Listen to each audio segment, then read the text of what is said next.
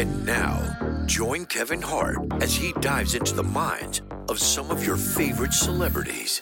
This is Gold Minds with Kevin Hart.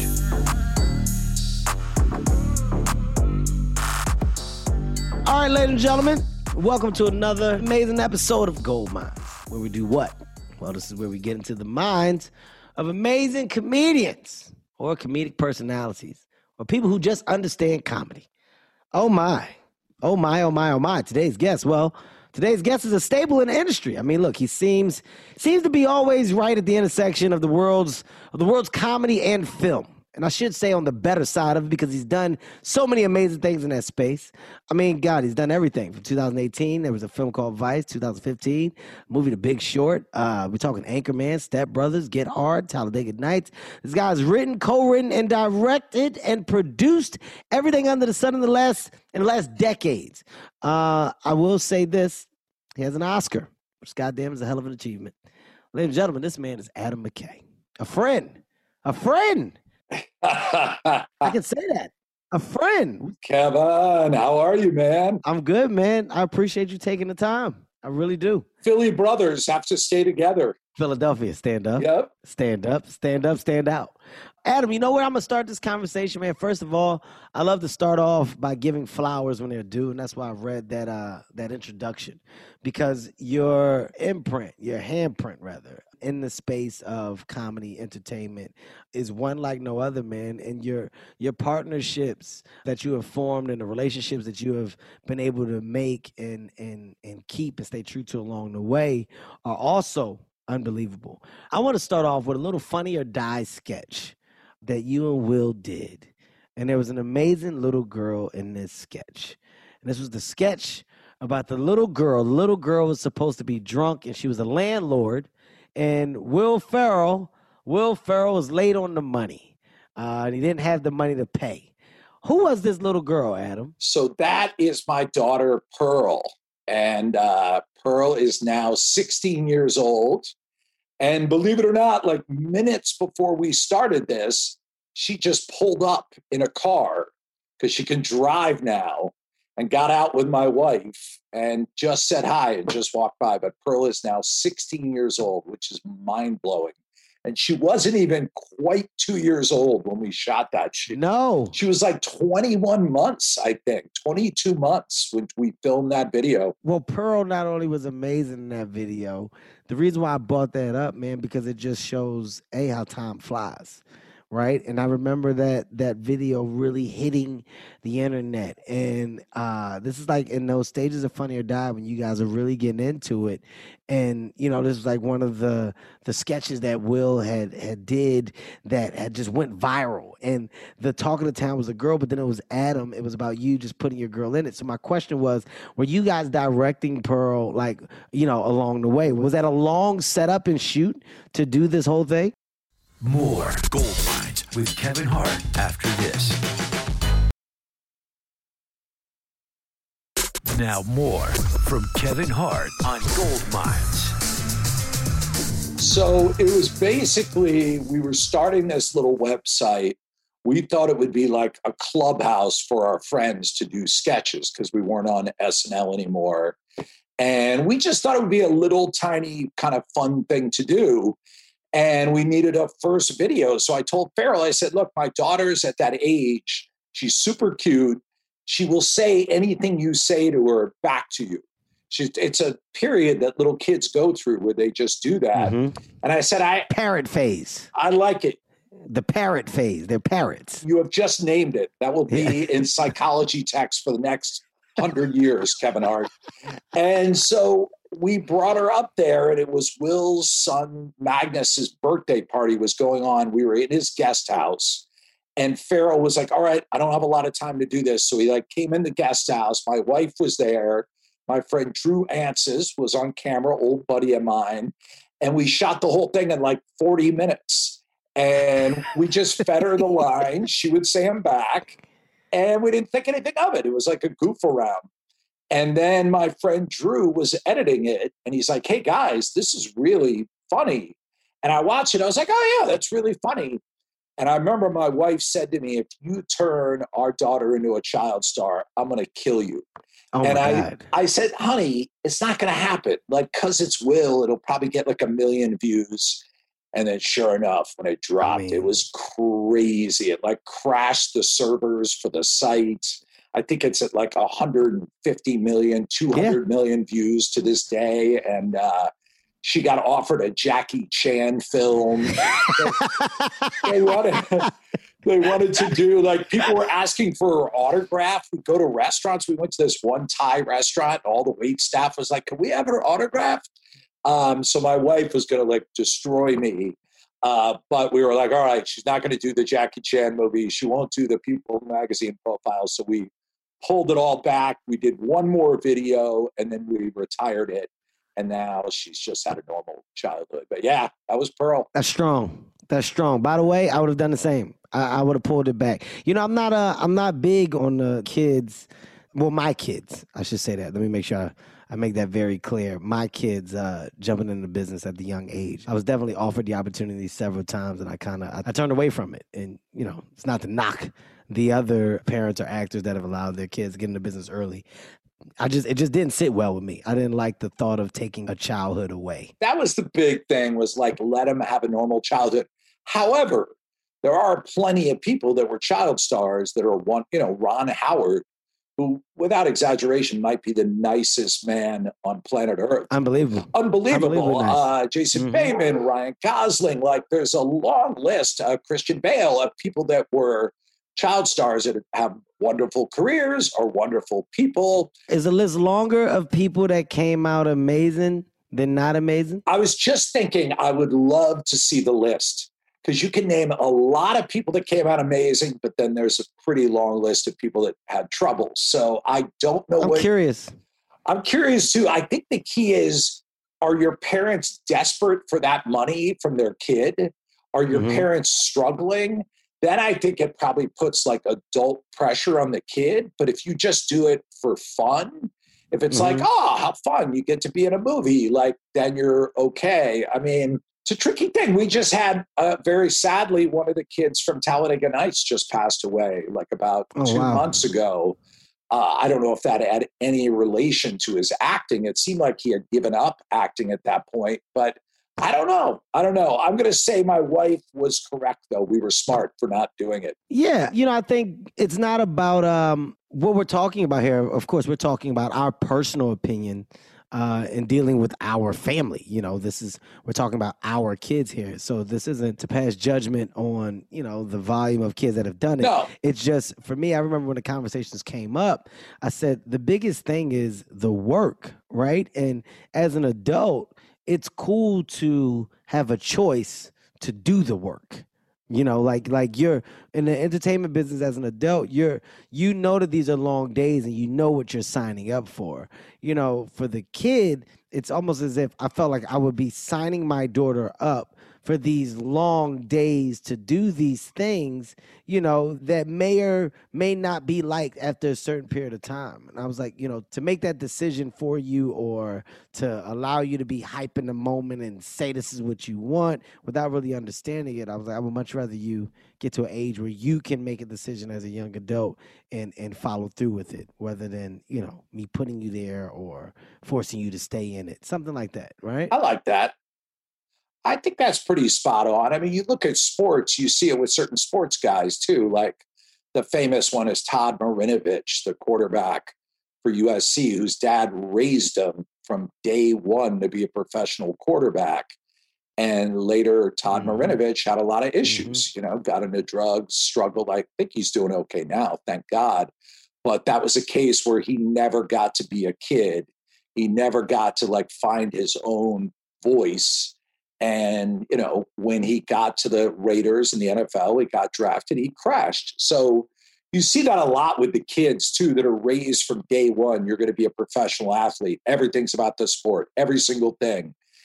I think you're right. I think you got to let them find their own voice to some degree. And I think if you look at the examples like Ron Howard, he was able to find his own voice. Even though he was a child actor, he still did his own thing and found his own happiness. But anyway, yeah, it's a good question. I, I, I think I'm with you, though. No, it's definitely a good question with two with two great answers. What I want to get into now, man, I want to get into you and just your rise within writing, directing, producing, etc. Right? This relationship between you and Will. How did you and Will come together? What was the beginning stages of this? Was it SNL? So Will and I were hired on the same day at SNL. So wow. I was sitting in the waiting room to go see Lorne Michaels, and they had flown me out, and I had auditioned as a performer, but I didn't really do impressions or big characters. I kind of mostly was just myself. Mm-hmm. Uh, so I kind of knew I wasn't going to get hired as a performer. So I given a writing packet as well. And in the lobby was Cheri Oteri, Will, my friend Tom Giannis, and myself. And wow. one by one, we all went in and got hired. And then afterwards, we were all like, holy crap, we just got hired. You hired on the spot? Uh, hired, uh, you know, called me in the office. He, he, uh, Lorne always does this funny thing where he never says it directly. So he's like, uh, Adam, you know, the way it'll work on this show is you'll be here and you'll write materials. Some will get on, some won't. Uh, you'll live in New York. And then I had to say, wait a minute, am I hired? And he said, yeah. And then he still kind of won't say you're hired. He just says, so you'll be starting in two weeks. So you have to kind of put it together. And uh, so I walked out of the room and we had all had that meeting and we were like, you know, wow, we just got hired for SNL we should go out and get a beer. So we all went to some bar and got a beer. But the funny thing is, and everyone will tell you this about Ferrell, he's a very normal guy when you meet him. Absolutely. He, you Absolutely. don't have any idea the fastball that he's got when it comes to comedy if you just Absolutely. talk to him. So I thought in my head, oh, that guy's a performer. He must be like a straight man or something. Like he just seemed whereas Cheri Oteri was like joking around doing bits. My friend Dave Koechner was doing bits. We were all joking around. Will was pretty reserved. And it wasn't until the first read through where he had sketches. The other trick with Will is he's a really good writer. So the first read through, he uncorked like these three or four sketches where we were like, whoa, where did that come from? Like totally different characters and then slowly, Will started hanging out with us because we did bits all the time. Even if we're just hanging around, we're always joking around. We're always pretending we're someone else. We're always screwing with someone. And he liked that. So, and then he started doing them with us. And we're like, oh my God, this guy's better at doing bits than anyone around. And that was kind of it. Then we became friends. And then we started writing together and it was just so easy like both of us had very similar sense of humor neither one of us are very argumentative guys like we if one person felt strong about something i'd be like all right i trust you let's do it and vice versa let it go and no, it, no debates. No debates. And if mm-hmm. there was there was no digging in. He's got a really healthy ego. I'm not a big dig in kind of guy. And the writing was just a breeze. And off of doing a bunch of sketches together when it came time to do movies, we wrote a script together and it was just as easy. I mean, takes time to write a script, it's hard work, but it was just a pleasure. And we were kind of off to the races at that point. I want to make sure that my listeners heard that because what you just said, I think, is one of the most important things that, that gets overlooked. You know, when you're talking about writing, especially when you're talking about pairs, tandems, when writing, you know, the biggest holdup is the debate is the me versus you when it comes to material, when it comes to what we're putting on the page. And what Adam just said that made that process so easy was he and Will got along so good that there was never a thing where it mattered that much. It was easy to go, okay, well, you're right. Oh, okay, I see your point. And I think that's normally where gold comes from. And you know, you talk about Lorne in the room. It's crazy to hear you say that because I never got that far, Adam. I didn't get to the part of uh, you're going to be moving to New York. Wow. Yeah, I just got the call. I got the call saying I didn't get it. Wow. well, if it makes you feel good, Kevin, I guarantee you he regrets that. So uh, I've seen him regret not hiring people before. Like Jim Carrey always stuck in his craw. Like, how did I miss Jim Carrey? So, you know, Lorne's Lorne prides himself on his eye for talent, and he's very yeah. good at it. But he does miss sometimes. So, who else did he miss? I know, I know Jim Carrey. I know myself. Who else is a big miss? Do you know off the top of your head? Uh oh God, I'm trying to think. I know Jim Carrey for sure. Yeah, Jim Carrey was one that really bugged him. I think you probably auditioned after I was there, so I never got to hear him say he regretted not hiring you. We tried to get Jack Black when I was there. I was head writer. I was pushing for Jack. Ooh. And I think Jack may have said no. Wow. I think Jack had enough going on. Uh, but I don't know, man. You and you and Carrey may be his biggest regrets. Oh, Jack Uh, Black. Jack Black is yeah. huge too. Jack Black would have been amazing on SNL. Oh, it would have been amazing. He tried to ha- hire Danny McBride, but I think McBride said no too. I think there's some people that have said no.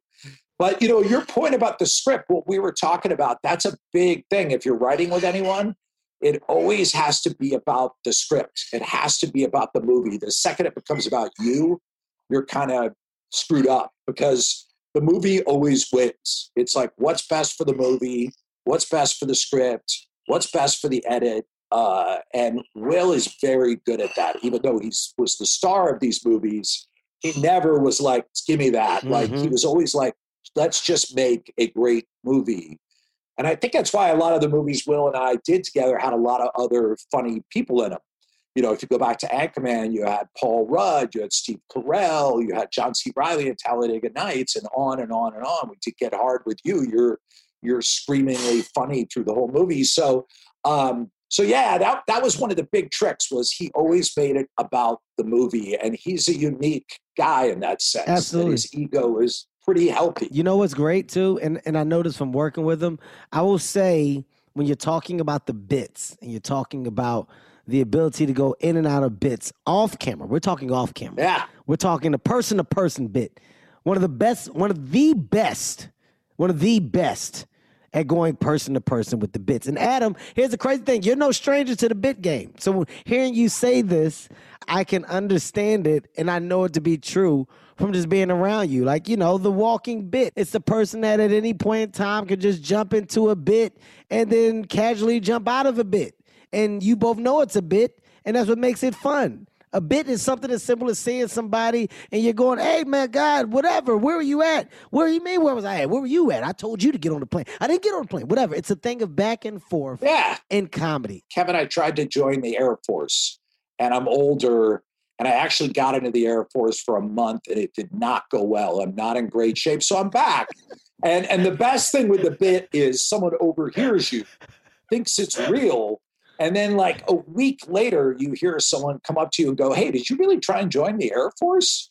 And you're like, "No, I was doing a bit." No, I was in a bit. Yeah, Dude, do no, Air Force, I was in a bit. yeah, No. I'm 53 years old. I can't join the Air Force. we didn't know. Someone said it. Bits are the best. And bits are great too when you're shooting a comedy because it gets everyone loose.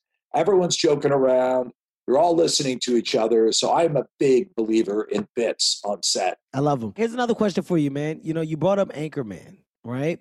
I just want to go to the success that the movie had. Unbelievable success. And this is this is in the times where I felt comedy comedy was at its highest here, right? Like there's this era uh that you and and Judd were playing in, right? With with movies, with funny and comedy had such a strong presence on the big screen. Right now, you know, like the action, the the family adventure, the Marvel world, they've kind of taken the front the front stage and they've been there for a minute. And I've still had success in comedies. There's still a couple other sporadic people that have had some success in comedies, but it's a thing where studios feel like there's a tug of war. Like, well, are people going to see them? Are they not? Like, how do we position them? There's a bigger conversation with you guys and this Anchorman.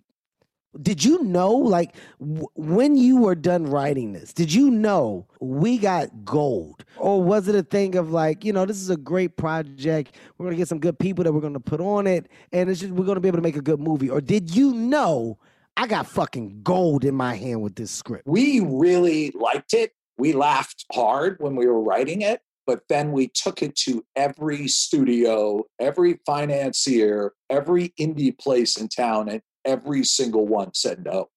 So it was like there was one day where we were getting all the no's were coming in, and it was no, no, no. And we were like, whoa, what?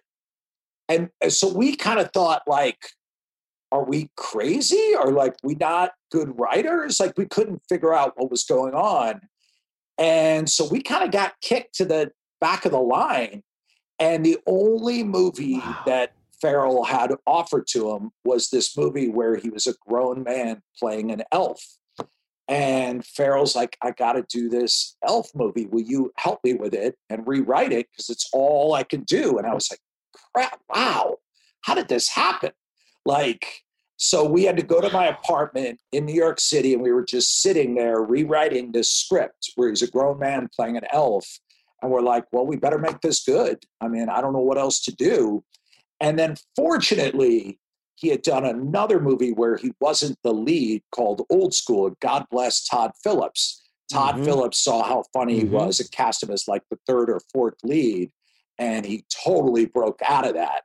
So while Elf was being shot or edited, while it was being edited, we then, because of Old School, DreamWorks, who had done Old School, called us up and we're like, okay, now we want to do Anchorman and that was it. And that's how we wow. finally, as we used to say, got to play with like big kids' toys.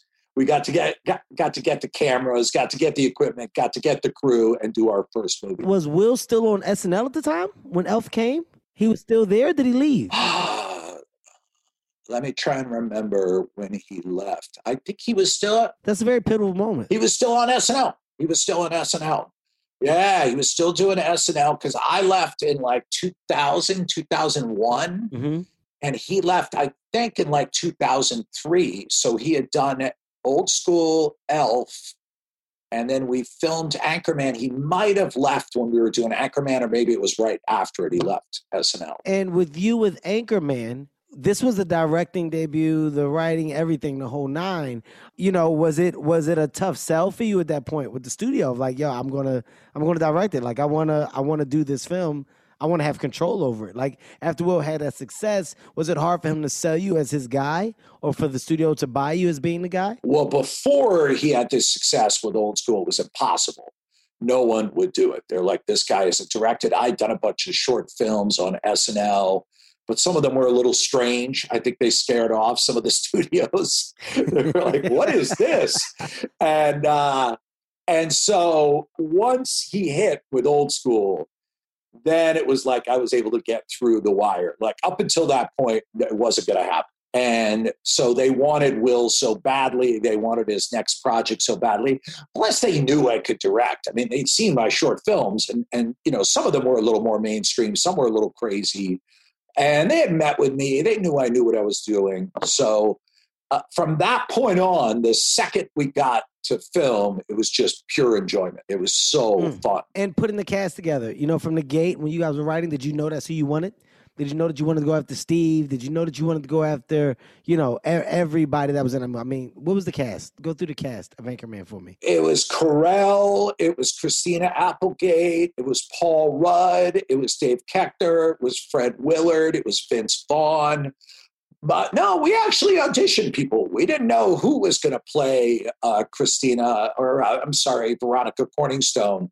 So we auditioned a bunch of people we had some really good people audition too, and we kept doing callbacks. And it really came down to Applegate was perfect. And then we did auditions for all the other roles. And I remember we were torn between Steve Carell and this other actor. And finally, I just said, Look, I was in Chicago when Steve Carell was at Second City.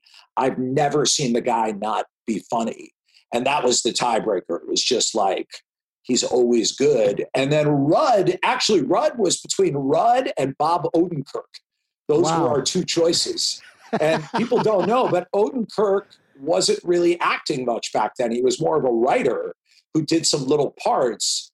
And that was a tough decision because they were both hilariously funny. We loved both of them.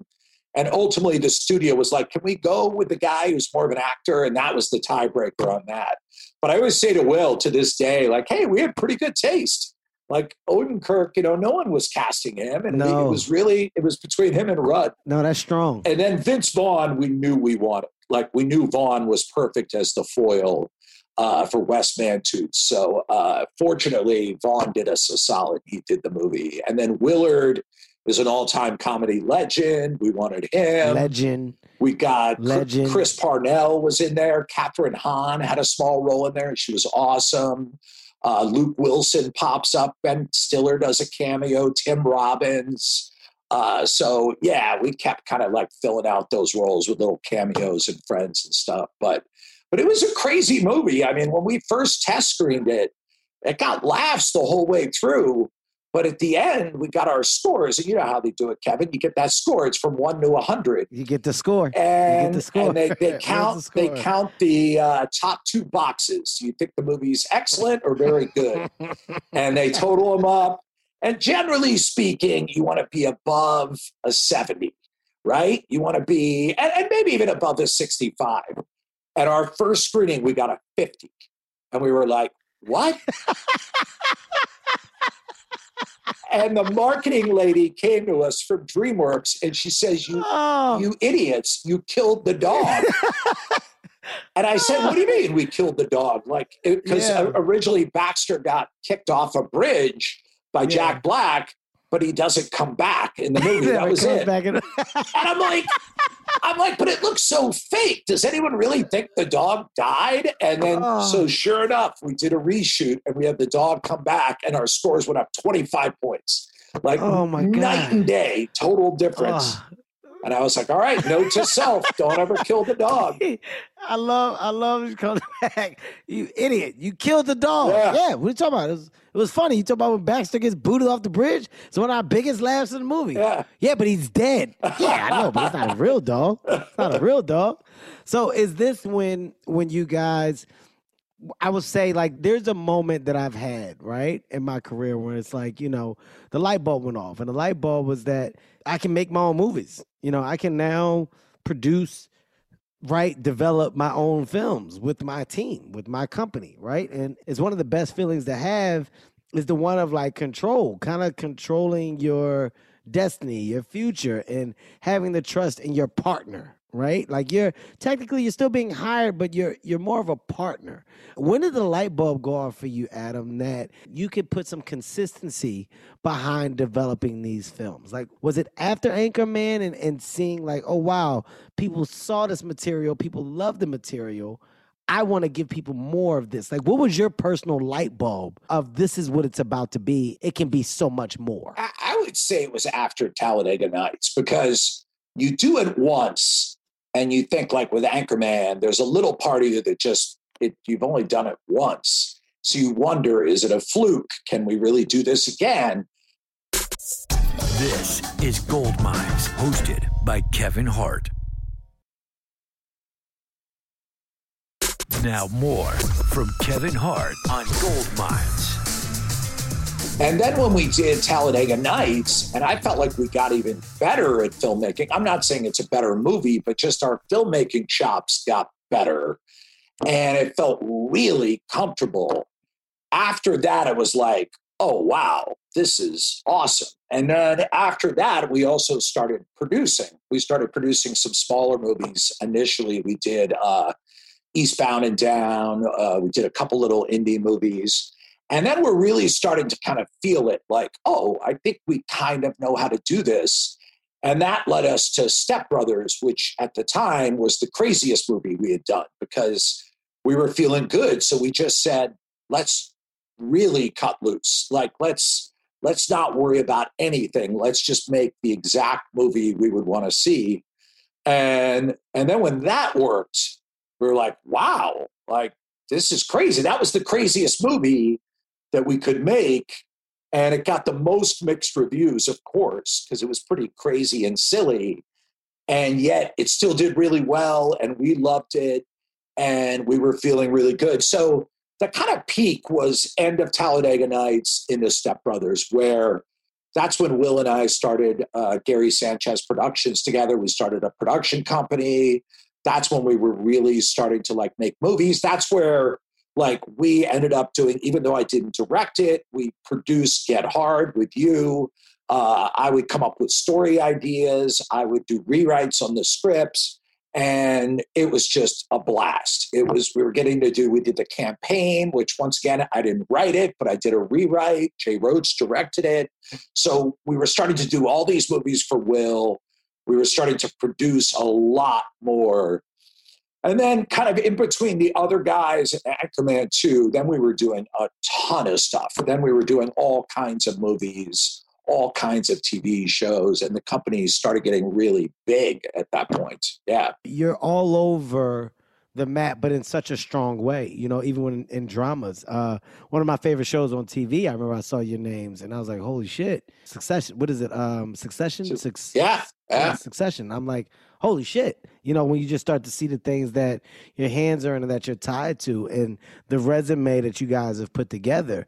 Backing up though, just to go from Talladega Nights to Step Brothers, you know, once again, these these were so strong because they they were they were character driven, right? And like, you know, the premises were were so crazy, but yet so grounded within the performances. Was that a thing that you guys kind of tried to stay true to or, or focus on as you came up with the crazy ideas? Was it making sure that you put Will in a position to to kind of be able to go as wild and above as he can, but at the same time just grounded to to to find the belief in the character to make it that much funnier? Yeah, that was something we learned as we went along, and especially with Talladega Nights, was that as crazy as the world was, you had to play it consistently.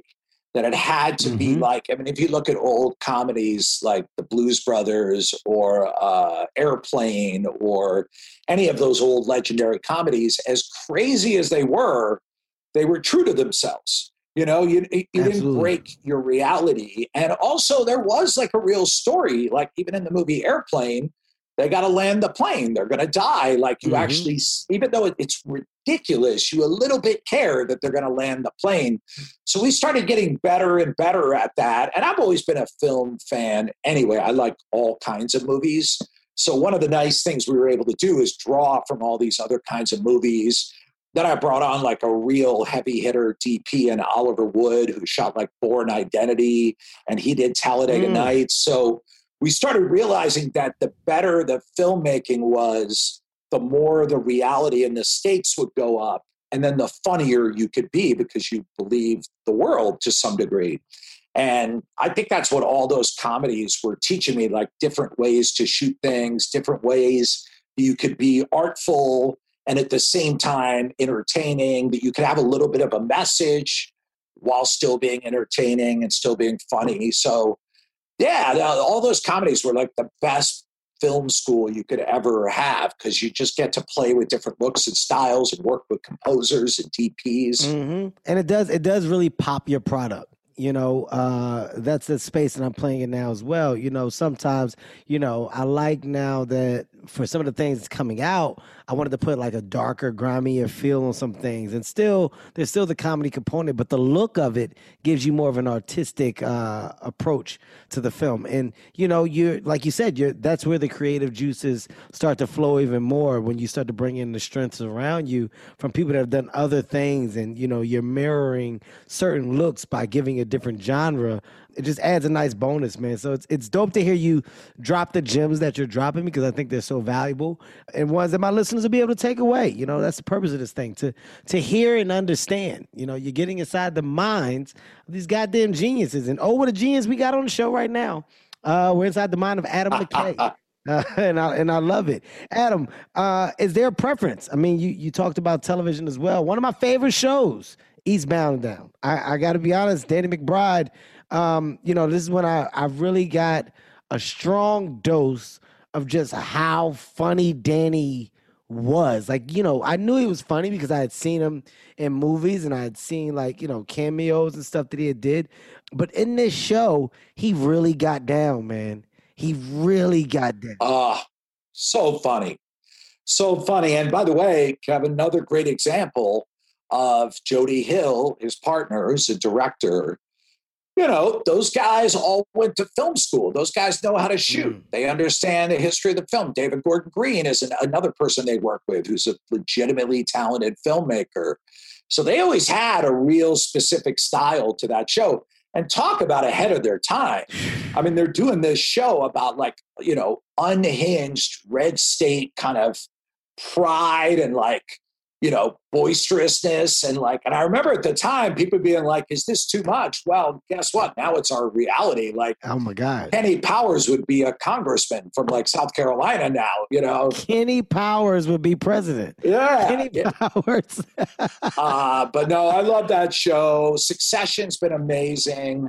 And yeah, I've transitioned. You know, I had a great run with Will. We had about 14 years together with Gary mm-hmm. Sanchez and now I have a new company, Hyperobject Industries. That's what I was about to get to. Yeah, and and it's been fun, and that's that dividing line you were talking about. That's kind of succession is when it started to kind of zig and zag a little mm-hmm. bit. And, uh, but it's yeah, it's been really fun, and you get to work with these great people. I get to work with Danny McBride. I get to work with like this Norwegian director Tommy Wirkola. I get to work with Andrew Gerlin. Like all these really interesting people. Uh, you know, we got to do the movie Hustlers and work with Lorene Scafaria, mm-hmm. who's immensely talented, and all these different cool projects. Uh, Olivia Wilde with Booksmart, and it's been really fun. With your reason for you know wanting to to step away, was it a mutual decision between you and Will of just like you know we've had a great run, we've had a great time.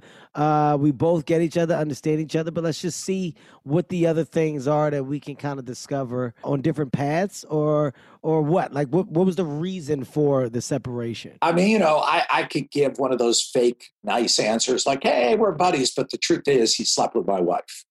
And oh, well, yeah, and it, yeah, there's certain. I, I, I, I, was like, I can either go yeah. to prison right now or I can move yeah. on. And I chose to move, move on. on. Yeah. Yeah, smart, and, smart. And that's the type of guy you are. You're, you're going to think it through. You're going to think it through no matter what. This is a bit. This is a bit, it's people. A bit, He's in folks. a bit. It's He's a in bit. a bit. This is a bit. uh, no, we had like 14 years. The company got really big. I mean, we had a mm-hmm. lot of people working for us, a lot of moving parts. At your height, how many? How many people? Ah, God, I think about we had about 15 working for us, but that wasn't enough. Wow. Because we had so many movies and TV shows going. So we might have had to expand. We also had Funny or Die, which had like 60 people working for them. We had all the representatives and the legal and the financial. I mean, if you told, put everyone together, you might have been at 100 people. And it was just a big behemoth and I think the weight of it got to be a little tiring. You know, you reach that point where it's like, boy, this is a lot. And, you know, you're managing a business. And both of us just felt like, hey, we've had a great run. Like this got a little bigger, I think, than Will or I wanted. And uh, so, yeah, it was time to kind of step away. So he's got a little small company now.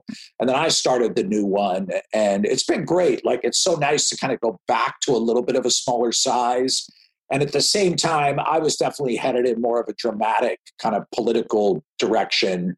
So we get to kind of go unabashedly in that direction. I'll always do comedy. That'll always be a part of what I do. But, you know, at the same time, we've done stuff like the Q Into the Storm docu-series that was just on HBO is something we produced. And, uh, you know, a, a show like Painting with John, which is definitely a very offbeat show. So we've been having a blast. We're kind of leaner, smaller, a little more, you know, idiosyncratic, but at the same time still doing big shows and projects. And it's been really fun. You know, it's crazy to hear you say that, you know, it got kind of big because sometimes, you know, while you're in it, you don't realize the pace that you're growing at. Right. And I and I call it the the success monster. I was having this conversation with a friend of mine that's a writer. And, you know, I said the, the one thing about success is that it truly is a monster. And I said the monster, it can be on your side or not, right? And there's there's certain things that the monster does really well. And when it comes to growth, one thing that the monster is good at doing is getting bigger. Monsters can get big if you feed it. And that success that you're talking about, you and Will were having along the way, well, you look up and you go, holy fuck look at you like you're talking about, you know, 50 people over here, 40 people over here. What do you mean I need a COO, a CFO? What are you talking about? We need our own lawyers. What do you mean we we can't use the agents and we got to have our Oh my god, you you now have this goddamn pyramid of structure that started off with just you and ideas and in a room or apartment writing sketches and then it turned into writing scripts and all of a sudden you're managing hundreds of millions of dollars. It happens so fast. It happens so fast and then there's a want There's a want attached to what you do well from the people that you're now in business with. And sometimes that's where it becomes overwhelming. That's where the pressure uh, can add up. So I, I totally get it. Totally understand, man. And, you know, I think it, it's an amazing story. It's an amazing story to have and one, an even more amazing story to tell. You know, it is too, Kevin. Like, you want everything you do to count. Mm. You know, you want when you make a TV show, when you make a movie, when, whatever you do, a podcast, you know, we have a couple podcasts that just came out. You want them all to count. You don't want anything to be to feel like a big company is putting it out. Mm-hmm. You know, a, you know, you see these media conglomerates that own like 10 different, you know, studios and but there's a reason like creative groups never become that big. There's no equivalent of like Apple for a creative group. You know, it's like you kind of have to stay medium to small sized and to make everything you do count and to really pay attention to it. And that was really the thing I think for Will and I both felt like, man, there's a lot of stuff coming out of this company. And you want to make sure you pick up each apple and look at it and make sure it's not bruised or doesn't have a worm in it and when the conveyor belt starts moving too fast, it makes it hard. To, you're not getting the look. Yeah, yeah. You're not, you're not seeing everything, and you don't. You don't. You. I don't want to say that you're not happy with the things that are positioned to be a representation of your work, your company, but that's the biggest. That's the priority. The priority is what are people seeing and identifying with our names at this point? And and are we managing these things correctly? Like to your point of picking up the apple um and it's one thing you know it's one thing at HartBeat HartBeat and laugh out loud which is which is becoming tough. To your point it's like you know making sure that i i lay eyes on the product and and and that I have time to lay eyes and that I have time to give my uh my feedback, my opinion. And you know, even when you put people in position to to to kind of take some of that take some of that uh what's the word? That um voice. Yes, they're in position to echo me or or to be a representation of what I see and what I would feel. You still don't feel as comfortable as you should because you still are like, I need to see it because I haven't and I know you did, but I gotta look. I gotta let me read it. I gotta, and it does become a lot. It's a high volume to it, man. I, I totally understand. I mean, you know, you know too, Kevin, and especially with your career, how you got to where you're at. You got to it through a really nice bond with your audience, right? Your audience loves you. Absolutely. You understand them, they understand you. So then when your name's on something, they're trusting you. They're like, oh, I love Kevin. And same with Will and I, too. It's, you know, for all of us. I mean, it's, you know, uh, we're not like family with our audience, but they trust us. They know we're not going to bullshit them. They know we're going to, you know, be fairly well behaved, that we're going to try and do good stuff. And it was, yeah, when it really got churning, there were a lot of things coming through. And so now with the new company, we triple check everything. We don't ever do anything for money. We only do it if we love it. It has to be special. We don't do anything because we think it's going to be a hit. We try and just do it because it's good. And it's been nice. Like the stress has just reduced. We're enjoying, like, it makes work less like work when you're doing that. You know what I mean? Absolutely. Yeah, yeah. Absolutely. You got to keep the fun. You have to keep the door open to enjoy what you do. The day that you stop, it becomes a difficult job. It, it really does. You said earlier, you said you're 53, man. 53 years old. Is there a end time for Adam McKay? is there a landmark that you're working towards that you're like, you know what? When I get here, this is where I'm gonna I'm gonna I'm gonna sit down and I'm just gonna chill out. Have you thought about that yet? You know, it's funny. I talk with my wife about it sometimes, and the truth is, and I, I bet you feel the same way. What we do, we love so much that if I were working another job, I would try and retire so I could do what I'm doing right now. So. Mm I don't think I'll ever stop doing some form of what I do. Now, is it possible when I'm like, God willing, when I'm 88 years old, that I'm writing books instead, or I'm doing mm-hmm. paintings, or I'm mm-hmm. playing in a cover band? I don't know. But like, mm-hmm. I can't imagine. I just enjoy it too much. I mean, it's Sunday. and you and I are doing a podcast. It's it's Yes. Mother's Day and you and I are doing a podcast. I mean, if you and I worked at like a Target stocking shelves, uh, God bless the people that work at Target stocking shelves. They don't go in on a day off on Mother's Day to stock the shelves, you know. Yeah. So Yeah. we're lucky. We're lucky that we Yeah. get to do this. So I don't I don't ever really see uh, an end time for it. I will do some form of what I do for the rest of my life just because I love it, love it, love it. I love that, man. And it actually it it it inspires me. It inspires me to hear you say that. You know, when when I'm talking to people that are older than me in the business who I have so much respect and admiration for, you know, just hearing the hearing the the the voice of long term and and how you see it and how you see it playing out, you know. And I'm I'm such a I'm such a 10 year ahead thinker.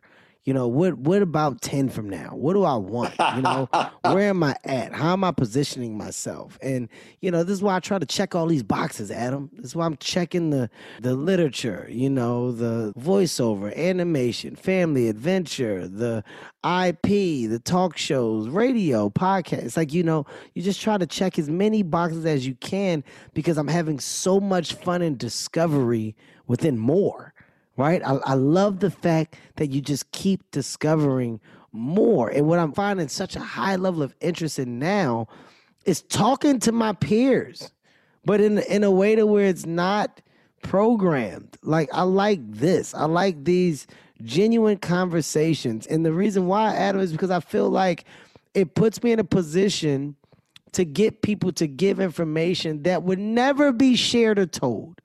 It'll never be shared or told. And people would kind of just be left figuring out a volume of stuff when I can present I can present it to you differently. And and what we're doing now is doing just that, man. There's so much value in the things that you're saying. So much. I mean, how crazy is it? Like, you know, you're doing a gigantic movie in Budapest. You know, I'm in edit on a, a, a big old movie right now. One of the most satisfying experiences I've ever had in my life was in this past year. I got to make a podcast. Now, who would have ever guessed? Like, we're having a podcast right now. I went and did a podcast, this big kind of investigative podcast. So enjoyable, so fascinating. It's the sport, the basketball one, right? Is it the basketball one? Yeah, it is. It's called Death at the Wing. And it's just been endlessly fascinating. Everyone around me is like, What are you doing? Why are you doing a podcast? You have a movie going. You have another TV show that you're producing for HBO. You have a another show that you just shot the pilot for. Why are you doing a podcast? And I'm like, because it's fascinating. I got to talk to I got to talk to Jerry West for an hour about mental health. I got to talk to Pulitzer Prize winning journalist Jane Mayer. I taught, you know, we had Craig Hodges from the Championship Bulls on. Bulls. You know, like we've just had these guests on. Like I talked to people who were involved around the shooting of, of uh, Benji Wilson in Chicago. I had one of the most intense conversations ever with Billy Moore, who pulled the trigger. It was the heaviest conversation of my life. Like on and on and on. And that's a podcast. Like I didn't do that to get paid. I didn't do that for, you know, to strut around the block like I'm I'm big time Charlie. It was just really interesting. And uh, so you doing this podcast, perfect example. Like do what you love, do what excites you, do what you're interested in, and you never go wrong. I know that's an old cliche, but it really is the God's honest truth. Like if you're loving what you're doing, you can't go wrong. I mean, I can't say it any better, man. There is no bigger punctuation to what you just said than what you just gave. It's something that sounds so easy, but um, but yet so many people struggle with, and understandable. You know, um, it's it's. I get why some people struggle with it. I think it's the money. I think the money messes things up because I think you get some people that go into comedy or filmmaking or whatever because they part of them wants to make money. And I understand that, especially when times are so hard for so many people in this country right now. Absolutely. So nothing Absolutely. but respect. But it does mess up the process. It does like I was lucky in that I had no expectations when I was doing this. I just was having a blast. I was doing improv theater in Chicago. I loved writing comedy. I remember thinking, like, oh, if I just stay in Chicago and do improv comedy and teach improv, I'd be happy with that. And then things kept happening and happening and happening. And it was always a surprise to me. There was never any sense of, I'm going to end up here. I'm going to do this. It was just keep doing what you love, and it kind of follows along. But but it's easier said than done. I mean, it's hard. Absolutely. Yeah, yeah. I don't mean to take that lightly. I was, you know, I was lucky in in the sense that just I was who I was. I was where I was. It was in the '90s. That was back in a time where you could live in a crappy apartment and be kind of broke. Times have changed, you know. So it's it was a different situation. I was really lucky to be in it. Well, I'll tell you this, man. I'm lucky to have had you. I'm lucky to call you a friend, man. And I'm lucky to say that I've actually been able to work with the talent that you possess. Um, Adam McKay, ladies and gentlemen, I've I, have i have forever been a fan, but it's so dope to hear you talk and drop the gems that you dropped today, man. You've You've been responsible for, you know, so much. Like I said, in this space of comedy, uh, some of our favorite movies. I ran them off at the top of the podcast, man. This man's responsible for. And still finding more joy in doing what he loves and switching it up from drama to comedy to podcasts, like he just voiced. The man is literally somebody that inspires and motivates me just because he keeps going. Adam, I'm lucky to say that my listeners were able to get inside the mind of Adam McKay today. One thing I do want to say, uh, and this is a testament to what a legitimately good guy Kevin Hart is, is that years and years ago, might have been 10 years ago, well, there used to be a thing called the NBA Entertainment League. And it was people from Hollywood would play in this league. We would wear legitimate uniforms we had referees, there was like a trainer, and we would play. And let me tell you something right now. I'm going to say this from a neutral point of view. Kevin can ball. Kevin's quick. He's got a handle. He could score. He's confident. He's a team general. I, on the other hand, am not much of a baller. And when you're not much of a baller, when you're in a game like that, I, mean, I can hit a jump shot, I can rebound, I can play a little bit of defense, but I'm not much of a baller. The thing in those games, people get intense and they like yell at you. You're like grown men on the court, and some guys yelling at me. And I want I, a couple times I was like, man, don't yell at me. Like I'm a grown man. Don't yell at me just because I'm, I, you know, you're half my age. Kevin, nothing but nice the whole time, hitting me with like perfect no look passes bouncing off my face, blowing layups. Never once was like, come on, man. Not, not one single time and then when I would occasionally make a good play, I'd hear him clapping his hands, like, way to go, McKay. Way to go. and by the way, I had only done like a couple movies at that point. So it wasn't like he was like respecting a guy with a resume. I had, I had done like Anchorman and maybe Talladega Nights. So I was kind of a known director, but never like we had Orlando Jones on our team. Orlando yeah. Jones would yell at everyone. And Orlando Jones, by the way, not that good. Not good at all. He not much good. of a baller and would, would blow shot after shot and then scream at us. Oh, and but Kevin, best player on the team, floor general, hell of a handle. Never grown man showed another grown man respect. the highest praise I can give another man. Hey, Adam, I swear to you, I remember like it was yesterday. The entertainment E League. We played for the Magic, right? Wasn't that team the Magic? Right. We played, Magic. yes, we played for the, the Magic. Oh my God. he was a decent human being, even in the face of abject poor basketball. That is part. an amazing story, man. That's an amazing story. I was always, don't worry about it, McKay. You got it. We'll get the next one. Let's get totally. back on D. Yeah, always totally. positive. I don't. I don't have a negative bone in my body, man. I don't no, know how. I appreciate it. I appreciate it. It says a lot about you. It says a lot about you. Thank you, man. I, I thank you. I appreciate the story. Uh, I hope my listeners enjoyed this as much as I did. Ladies and gentlemen, once again, Comedy Gold Minds and oh, what an amazing mind today's was. Adam McKay. Thank you, man. Always love you, Kevin. Such a pleasure. Gold Minds with Kevin Hart is a Sirius XM and Laugh Out Loud radio production. Executive produced by Kevin Hart, Ty Randolph, Mike Stein, Brian Smiley, Eric Eddings, and Eric Wyell. Produced by Danny Sellers and Leslie Guam, and engineered by Danny Sellers.